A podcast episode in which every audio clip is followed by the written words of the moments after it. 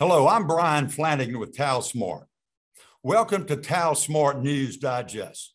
We're proud to bring a fresh story to you today. I think by now everyone realizes that remote sales is going to be the way to go in the future. Between COVID and hiring trends, it's just going to have to be something we all get used to. And unfortunately, sales has been a traditionally in person thing and this is doubly true with training. So, how do you get a more remote style training sessions going?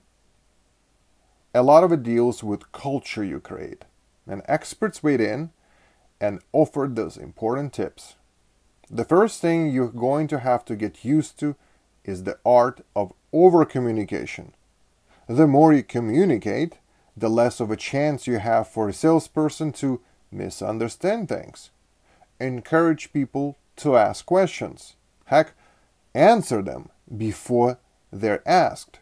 Speaking of communication, it's best to give them crystal clear goals for sales.